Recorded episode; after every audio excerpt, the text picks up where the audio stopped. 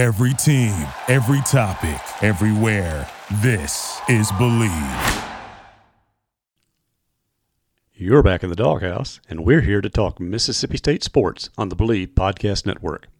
Welcome back into the doghouse. This is David Murray, and can you feel it? Can you smell it almost? Opening day, it's almost here, a day away. Mississippi State baseball. The Diamond Dogs are on the field come 4 o'clock this Friday afternoon. Um, Nate Dohm will take to the mound. Air Force will put a leadoff batter in the box. Not sure which size yet, but we'll find out when Air Force posts their lineup on Friday. Either way, that first pitch will be shown, thrown shortly after 4 o'clock, and the 2024 season is underway for Mississippi State and for all of college baseball, which gets going this weekend. Weather allowing, of course. If you're one of those teams that in the snow zone who hasn't left town yet, you're dependent on that state. The weather looks good for this weekend. Not ideal, but great. It's good enough. That's all you can ask at this point. If it's not raining, if it's not freezing, and if the wind isn't blowing the wrong way for the pitching, it's a great day to start. And what the heck? It's always a great way to start, a great day to start a new Diamond Dog season. Yes, we can even say so after the past couple of seasons, the 23 and 22 disasters that were best forgotten. Well, apparently, a lot of people are remembering, as in the people who vote in the increasing number of national baseball polls. Now, parenthetically, let me say again I don't pay a lot of attention to baseball polls as far as specific rankings. Uh, the ancient baseball wisdom I learned long, long, long ago was you're only as good as what that fella in blue crouched behind the catcher thinks of the pitches coming his way, whoever is throwing it. Uh, well, there's a lot of truth to that too.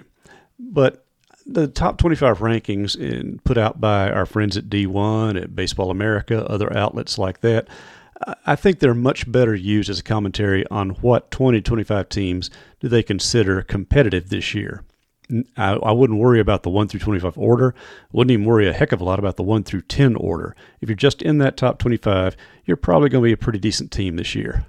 Well, Mississippi State is not in that top 25. And for that matter, neither are Ole Miss and Southern Mississippi. I'll get to that in just a moment. I've written a piece of a column along that line. For now, let's just stick to immediate matters of the Diamond Dogs. I'll take the quote that was provided today by Coach Chris Lemonis. He was talking about as far as this team's expectations on the outside. He says there's not a lot of love, but we don't deserve it. And that is the truth he just stated it right out there that after these past two seasons under his management, the team, and for that matter, the program, doesn't deserve consideration for ranking. Is that a death sentence for the season before it even starts? Of course not.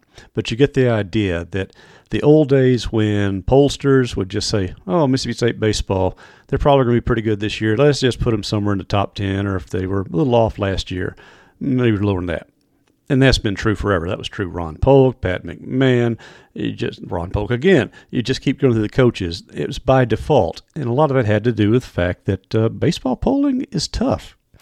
Uh, I, I, really respect the effort put into these uh, lists by people trying to make it through a 125. I would just throw them out there in alphabetical order, my 25 picks each week, and probably be about as accurate if you're going to be honest. But still, the proliferation of polls – and the fact that many of them now, most of them in fact, show a lot of effort put into it, a lot of people who know the college game, another drastic difference from not, not that many years ago, people following college baseball. If you're not in the top 25, then you absolutely definitely have something to prove again. There's not a lot of default rankings being given out anymore. And while it's uh, hurtful to our pride because it was always nice to say, well, we may not be that great, but we're ranked at least this year, so we've got something to live up to. Well, now the Diamond Dogs have something to fight for. No, ranking is not their ultimate goal, but uh, start winning, get back in the polls, and you start getting that first feeling that the Diamond Dogs are going back on the right track to where this program is supposed to be. Well, they started off this weekend with an Air Force team. Let's see, they won their conference two years ago. They were in the title championship game of their conference last year. Uh, some returning players from that, some um, all conference personnel as well. So Air Force is coming in here, and uh, it's going to be interesting to see how they adapt to the conditions. Uh, I'm sure they've been hitting indoors most of the time, given what the weather conditions are typically like in the Rockies at this moment. But you think about it, even indoors, you can't duplicate what uh, near sea level the conditions are like for hitting and pitching, uh, all sorts of things like that. Much like if State had to go out there, well, your pitchers just get used to a ball sailing a good bit more and all sorts of differences. I, I will always say I never thought that altitude stuff really mattered that much until 2020 when I went to Brigham Young for a football game and came back and said, oh, yeah, it's real. Well, Air Force is a real team coming in, but it's a real opportunity for the Diamond Dogs to get this season off to a much better start than the past couple of years and to start establishing themselves as, again, a competitive ball club. I mentioned that Nate Dohm will be the starting pitcher on Friday.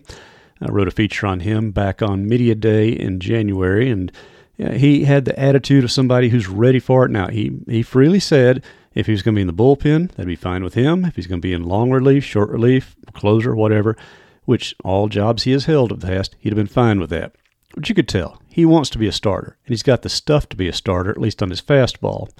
Well, now that he's added a second and a third pitch with the coaching of Justin Parker, polishing up his stuff, you got a chance to have somebody who will answer one of the questions that Mississippi State has for the year. Who will be the Friday guy? Is there a Friday guy? And this may not be settling itself for a couple of weeks, but Dohm gets first chance to go out there and prove it.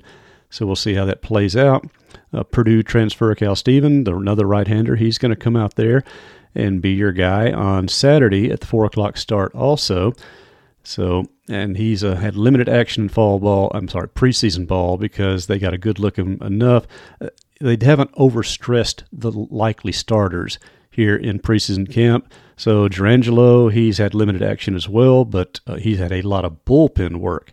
The reports on him are now that he's uh, 96 miles per hour right-handed, 93 left-handed, and he's going to keep throwing both hands. At least that's the plan so far. He wants to do it and the coaching staff, now that he can throw strikes both ways, uh, Lemonis had an interesting comment today in his press conference, which you can see available on Gene's page in length. The fact that last year, when he was switching from right to left or left to right, it was just about a certainty that he was going to start out with ball one, whatever type of batter he was facing. Well, so far in preseason, he's been able to solve some of those things. He's throwing strikes with both hands, and so now he'll be your third guy in the rotation for this first weekend. I probably am uh, overstating things to call it a rotation at this point, and maybe it does prove to be the one, two, three they go for the course of the season.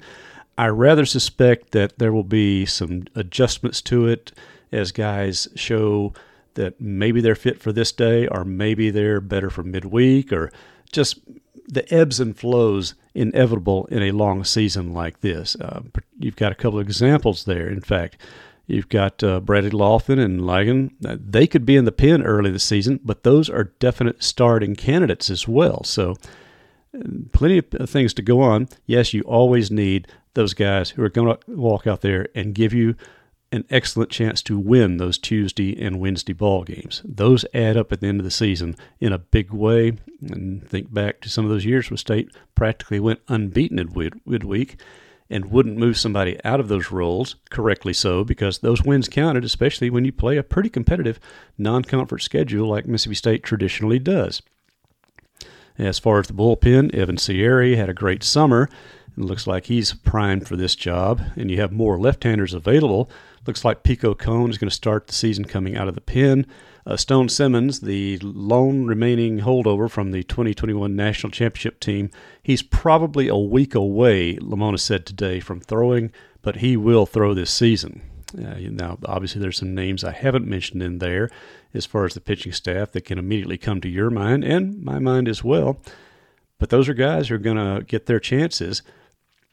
If the games develop as State obviously hopes, they will be able to work some arms in there in later innings or maybe not. I, I, that's going to be part of the fun of this first month of the season. How does Justin Parker like to do it in a new situation? Does he try to work up the strength of guys' arms in the starting roles and give them more innings than typically you would the first weekends of a season, the February weekends there? Or do you try to mix and match in more guys just to see what they have against a real opponent? I mean, there's no wrong answer. It's like so much in baseball, and often there's not really a right answer either. But when you have so many choices, again, some uh, names that I have left out here just because there's too many of them to go through. That's a reflection of the depth on this pitching staff that Mississippi State has to work with. It's a great thing, and it's also a challenge because you've got to find the roles for most of them. I don't think there'll be enough roles for everybody. In fact, ideally, you don't. You, you settle on your solid core of people to go with your games, and you try to get it done earlier in season if possible, and just get everybody into a season rhythm. At least that's traditionally how college baseball's worked. But again, that's all up to Coach Justin Parker, and it's going to be fun to see how he works guys and makes his choices on how many innings he gives, depending, of course, on how well they're doing or not doing, or what Air Force bats are doing as well as games coming up the rest of this early month of the season. But it's worth watching, and all indications are he's certainly done some good work with the guys since last fall, changing some people. I mentioned adding new pitches to Nate Dohm's arsenal, getting Stone Simmons primed up and ready to go, settling more and more how Jurrangelo is going to approach it with the two handed attitude. So, a lot to develop there, and a lot of interesting things that we're going to be catching hopefully this first weekend, but hopefully also in a good way because State really needs to get the season off to a great start. Uh, defensively, uh, question mark at the moment. Uh, shortstop David Mershon is probably day to day, and uh, he. Uh, the indications are he can wait a week before they put him out there on the hamstring. Ironically, had the same thing happen a year ago. But of course, last year they were looking at him as a third baseman, shortstop. Now he's a full time shortstop. Although I could certainly see him working over at second base. Uh, Dylan Cupp will probably get the start now at shortstop instead. And I mentioned second base. Well, that's Amani Larry's position, or it should be, because you want this guy up in the top of your batting order, but you got to find his best defensive position. Is it going to be the middle infield? Is it going to be the outfield? There's some questions still to answer. Well, even at catcher, Ross Highfield, who's been banged up, He's going to hit this weekend by all indications. He will not catch.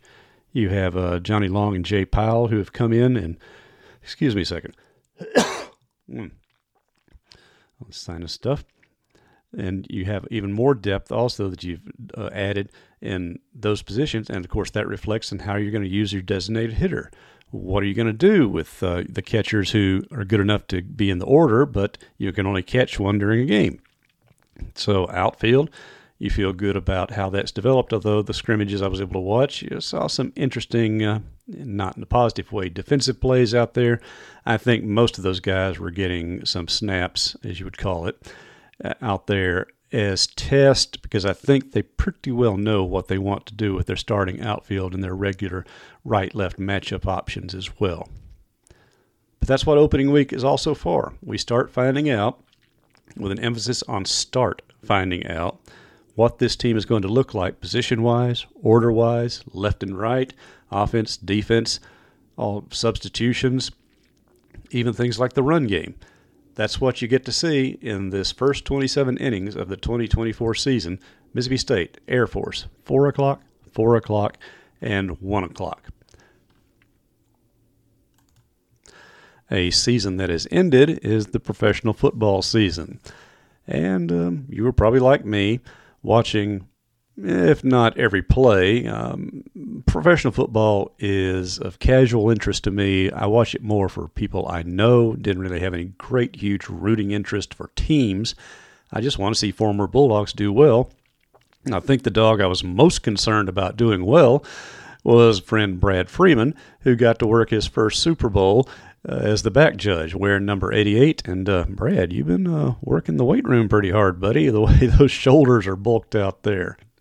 So, uh, watching him, you know, signal fair catch, down distance, all that kind of thing. That was fun to see Brad out there. And of course, his his father Steve worked many a Super Bowl himself. So, congratulations to Brad for making this next professional step up in the officiating ranks.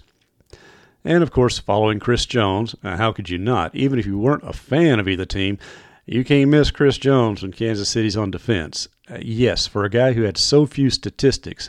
And by the way, that's one of the things I had to learn early on in this profession. In college ball, oh, do we judge by the numbers on defense? Uh, tackles, stops, sacks, pass breakups, interceptions, all those things. And they still matter, don't get me wrong. But tackles in particular, I would sit there and read a book from a pro game say, wait, only four tackles? This guy's supposed to be the best defensive player in the world. What's going on? Well, that's the nature of pro football. You don't get huge tackle numbers, especially if you're a lineman. But what you get is all the offenses of attention when they're making out their game plan. And you can tell that San Francisco correctly game planned for Chris Jones. Problem was, he's better than just about any game plan. And if you do manage to slow him down, it sure allows other Chiefs to get the job done on defense. So, a great game for Chris Jones a third Super Bowl ring for him, uh, Willie Gay Jr. And also, it was some question of the week would he play with that neck injury that kept him out of part of the playoffs, but he did return. He was very noticeable by his presence, making stops, running around, chasing the ball. So now they have another Super Bowl ring each, and they have set the record. They have surpassed the tie they had with the great D.D. Lewis, who had two Super Bowl wins and five chances with Dallas. Now they have three rings and five chances with Kansas City, and the future is bright for both, uh, depending on do they stay with Kansas City. Remember, Chris, he didn't report opening day for the Chiefs as far as their camp went. And I think he didn't sign his contract right up until the first game was played. Now, they're grateful, of course, he did, because without Chris Jones, it's hard to see the Chiefs, who lost some games in the regular season anyway, making a successful run to the playoffs, much less to the Super Bowl, and winning it. But he's got all the negotiating power now, even though he's um, a veteran of the league. He won't turn 30 years old until September. So there's still some very prime years left for Stone Cold Jones. Does he make a move to another team? Well, maybe, maybe not. That's his choice. He's got all the power right now. He's got the rings, he's got the reputation, and he just looks good on TV. I'm I'm so happy the TV camera caught that shot of the tears on his face as the national anthem was played. You just had to feel good at that moment, even if you didn't know Chris Jones. Well, fortunately, I do, and uh, it's let's just say it's been amusing to watch him ever since his college career go on through the NFL as well. Steve Robertson knows him way better than I do from the uh, classic recruiting stories of his day, and it's still fascinating to look at those photos of him as a junior and then compare him physically to what he was when he reported at Mississippi State as a freshman and what he bulked up into.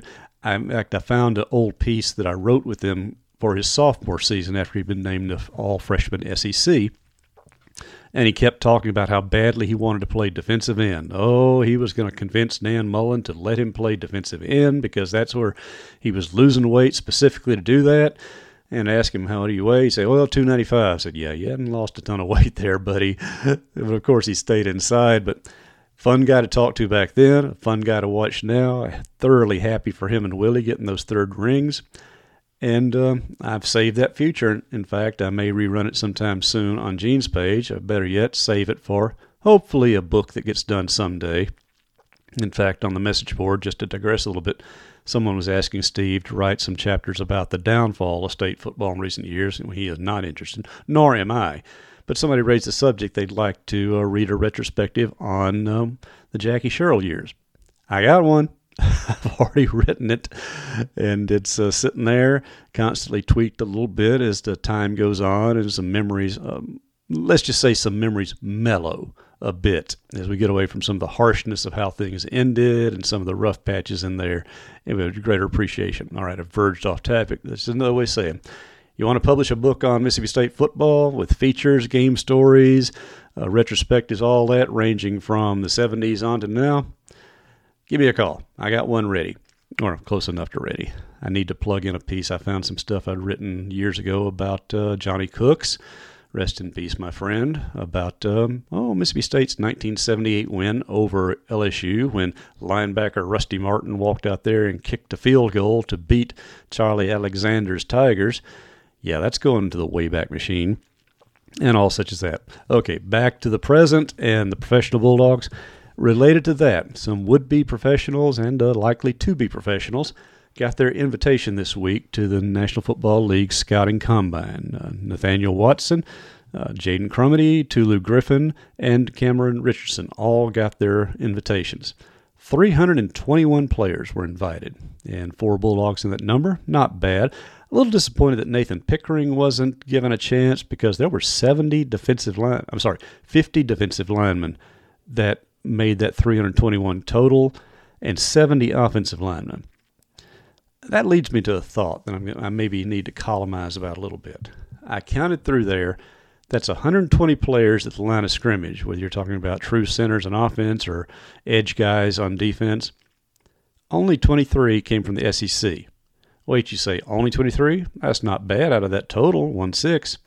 Yeah, but not so many years ago, that number would have been at least in the 30s. I'm wondering if, yes, the SEC has won or played for the national championship the last several years, but increasingly this has been a top heavy league. And yes, other conferences at the top have caught up, and uh, this year, let's be blunt, Michigan surpassed. That line of scrimmage, offense and defense, was impressive. It's fast, physical, and a bunch that had been together and knew how to play. But not so long ago, that was Alabama. That was LSU. Uh, recently, that was Georgia. Has the SEC dropped off that much as a line of scrimmage league with uh, the influx of coaches with offensive minds, but maybe not quite the attitude towards defense in particular, and as well as the type of offensive blocking? It's worth exploring. I just, I'm, and again, I'm talking about, say, the fourth through 14th teams like that compared to other leagues. And we still win our share of games in the bowls and against other conferences, obviously. In fact, I've got another piece coming up this weekend that'll be on the website that the SEC already has, by my count, 37 games booked with Big Ten teams through the early 2030s. I think Alabama has six of them, by the way. And uh, half those games, or right at half of them, are road games, which puts to a lie the uh, narrative that's thrown against the SEC. Well, you guys are just scared to travel and you only make teams come to your own place. A, if you can do it, great. B, state and the SEC will travel. The states going to Minnesota. That's they include home and home there. That counts in this Big Ten. I raise that simply because you caught the news last week about the advisory group that the SEC and Big Ten are forming. I believe I have called it collusion in um, last couple of days, and not in a negative sense, just a pragmatic sense. Well, they've already got all these games scheduled, and yes, several of the games were scheduled before teams like UCLA and Washington were in the Big Ten, but they still count. Uh, point being, I suspect you're going to start seeing more work together by the SEC and Big Ten for mutual scheduling especially because these are the two most solid leagues. Pac 12 is dead all, for all intents and purposes. ACC, who the heck knows what's going to happen with that bunch in the next coming years if Florida State indeed has figured out a way to practically accelerate leaving their league and then having either the SEC or Big Ten. I kind of suspect the latter picking him up. I say this because I'm not sure what Florida State brings the SEC. No, don't sit there and say it brings a whole lot more money you've got to bring as much money as you're going to get back from the league, more, in fact, if you're going to be added to this conference. Put that math in mind. And right now, that number, as we reported this week, was $51 million per team. When the new contract takes effect, it's going to be more like $70 million per team. Is a Florida State or a Clemson going to bring in 80, 90 million new dollars that weren't already there? I'm kind of doubtful at this point. And what's the point of adding more teams if you're going to keep the sizes of the pie relatively the same or even less, that doesn't make any sense at all. But that's something to be considered in the future. And frankly, it's something that's probably going to slip behind looming larger issues, which we're going to have to discuss once we get further into the spring and summer as some court cases work their way through. What's going to happen with NIL? What's going to happen with the status of student athletes as likely, not just possible, but likely employees of the collectives. And believe me, the collectives don't want them to be employees, so that will expedite uh, turning things over to the schools eventually. That's just me talking right now uh, based on things we hear and see from other people who it's all speculation because we don't know what the courts will say. We just have to be aware of what they may or may not say. It's like I said, that's for a summer conversation. Hopefully, we get a chance to have a talk with some people who are really in the know following on this and pass it along to you. But for now, the combine again at the end of this month.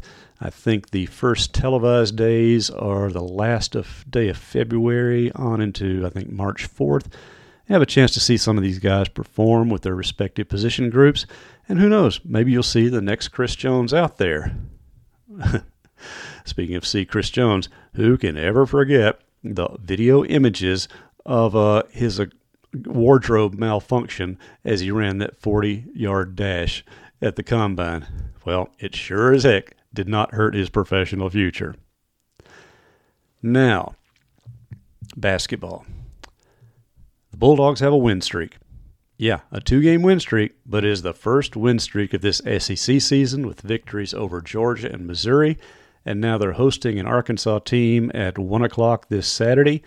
Gives them every chance in the world to get that third straight win to even up their SEC record at 6 and 6. And that would give them 17 victories going into the next phase, let's call it uh, heading into the turn, final turn of this SEC season. They're up to 36 in the net rankings as of yesterday. I didn't bother to check today because I filed my story yesterday. Arkansas, by the way, is 128, which is an improvement for them. They've been winning some games now, and all of a sudden look a little more dangerous. Uh, maybe not so much road games, but you can't take the Hogs for granted at this point. I certainly sound like I am, but I shouldn't.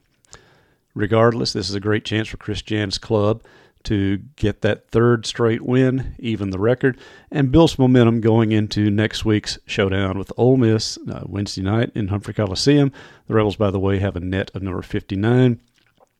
Yes, I'm sure you've noticed by now that I've quit using rankings. Uh, basketball rankings now are pretty much more worthless than even baseball rankings can be because all that matters is your net and your NCAA status. After that, by the way, LSU is a net of 96. And State, by the way, by my count, was uh, 7 and 6 in games against net top 100 teams so far this season. And that's because also some of State's victims in pre SEC season are doing pretty well in their leagues, like Washington State, Northwestern, and even that still galling loss to Southern University. I'm not going to say it looks better. Let's just say it doesn't look quite as bad because now Southern U is leading the SWAC. We really, really need the Jaguars to win their conference and their conference tournament to help ease some of the net sting that's still going to linger on the Bulldogs' record. Right now, the experts who do such things They've taken state off that uh, last four in or last four buys list and they've got state as number nine seed in the tournament. As you and I know, uh, number nine, number eight, no difference because they play each other, but that's a bump up from the last couple of weeks where they were 11th, then a 10th seed, then back to 11th, and now up to a ninth. That's what winning does for you. And even if you're beating mediocre to bad teams, as I've said so often, you need the W's.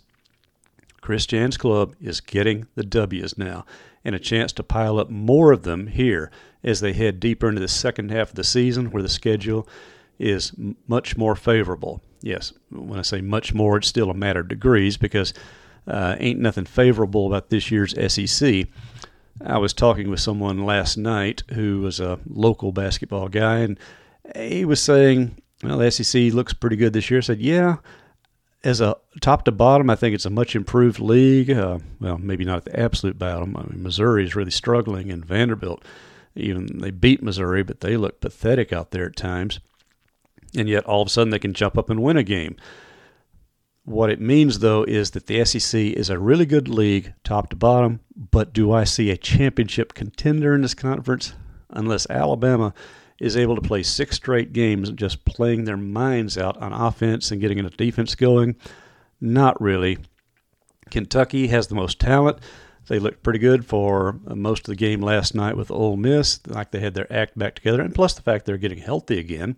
They're probably the most dangerous team to make a run all of a sudden, but uh, again, win six straight games, especially coming off a conference tournament run. I don't know that anybody in this conference has that kind of firepower right now.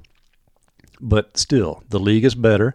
So the higher state can finish the league, the better that bid is going to be to the NCAA tournament. Yes, I do expect this team to return to the NCAA's and certainly not as a uh, play in round game. I think they're going to be able to put some more wins together here as guys get together. And, you know, once you get healthy, you get DJ Matthews back in fold. During his downtime, you've seen the development of Deshaun Murphy. Um, um, congratulations Justin Farmer for getting an interview and a feature with him on Gene's page this week. His addition is a wild card element that this offense really needed. And I do say offense because defensively he's not going to be a factor.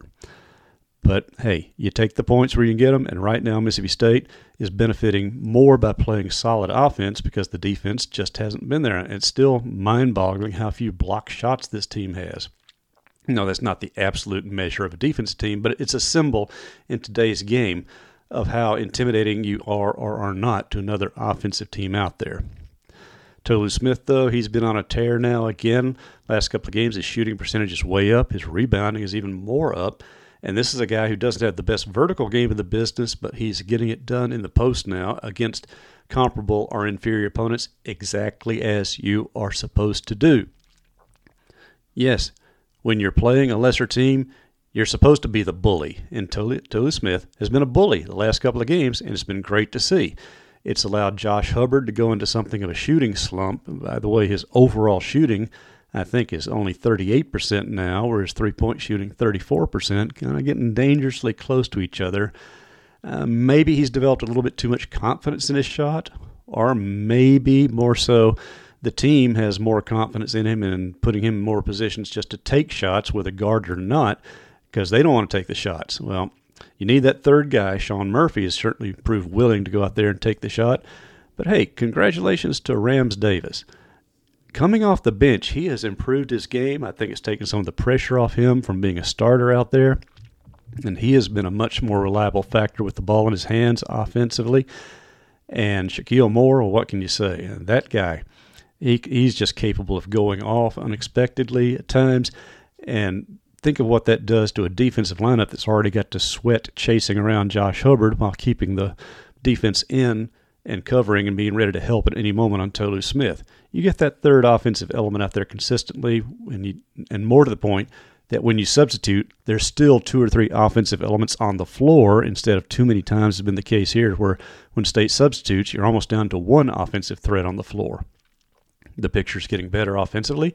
The team's getting better chemistry wise from what I've seen, and they're just getting more confident. That's what winning does. And again, if it comes at the expense of lesser teams, who cares? Get the W's and let everything else play out for itself. Speaking of what's playing out, so is this edition of the Doghouse. We haven't even gotten to women's basketball and their pending rematch with Ole Miss as well. Uh, we'll have more reporting through the week on the status of Jessika Carter who is the key, of course, to Sam Purcell's season the rest of the way. But for now, that's what we have. Again, baseball, 4 o'clock, 4 o'clock, 1 o'clock, basketball, 1 o'clock on Saturday. So, fans, yeah, get ready for a huge traffic jam around the north end of campus as people come in to watch basketball and baseball, and hopefully both. Just walk across, it's easily done. And in fact, that will happen because uh, one of the good things about Mississippi State is the Bulldog Club structure that encourages holding season tickets to both sports. So it'll be a big weekend in Starkville. First weekend of baseball season, and thus the first of these big doubleheader type settings. And a great time to be a Bulldog, a great time to tune in, as always, to the Doghouse here with me, David Murray. Enjoy talking with you. So let's keep it up and be speaking with you again next week. Go Dogs this weekend. Thank you for listening to Bleav. You can show support to your host by subscribing to the show and giving us a five star rating on your preferred platform. Check us out at Bleav.com and search for B L E A V on YouTube.